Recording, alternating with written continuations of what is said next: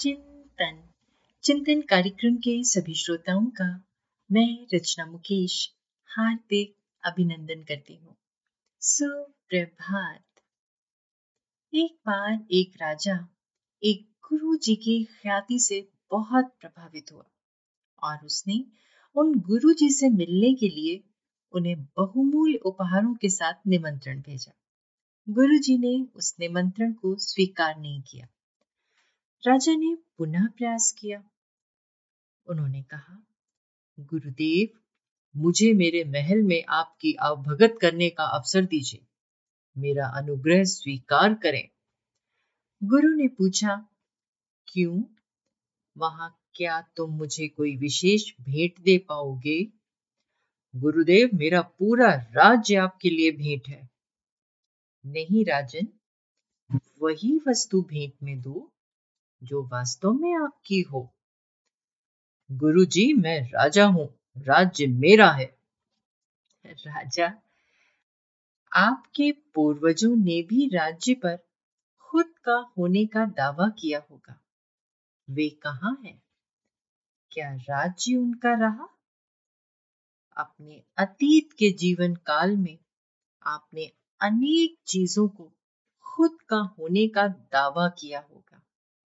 क्या आप अभी भी उन चीज़ों के मालिक हैं? ये आपका भ्रम मात्र है। ऐसी भेंट दीजिए जो वास्तव में आपकी हो। गुरु जी ने कहा। राजा अब सोचने लगा कि धन के अलावा वो गुरु जी को क्या भेंट करे? फिर राजा बोले गुरु जी ऐसा है तो मैं अपना शरीर आपको भेंट करता हूँ। राजा, तुम्हारा ये शरीर एक दिन धूल का ढेर बन जाएगा। एक दिन आप इसका त्याग करके सांसारिक बंधनों से मुक्त होंगे। तो कैसे ये तुम्हारा हो सकता है? ऐसी भेंट दीजिए जो वास्तव में आपकी हो। मेरा राज्य मेरा नहीं है और मेरा शरीर मेरा नहीं है। तो गुरुजी मेरे मन को भेंट में स्वीकार करिए।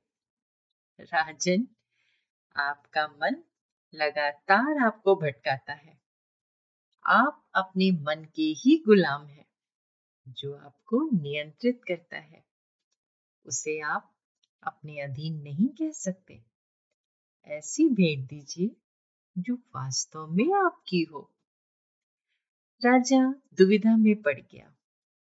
वो सोचने लगा जब मेरा राज्य, मेरा शरीर, मेरा मन ही मेरा नहीं तो मेरे पास बचा ही क्या आपको देने के लिए?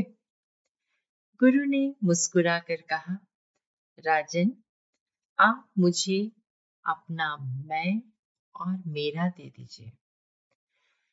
गुरु ने राजा से अपना अहंकार त्यागने का संकेत दिया। राजा गहरी चिंता में पड़ गए और कहने लगे गुरुजी, मैंने अपना सब कुछ आपको समर्पित कर दिया। मेरा अब कुछ नहीं।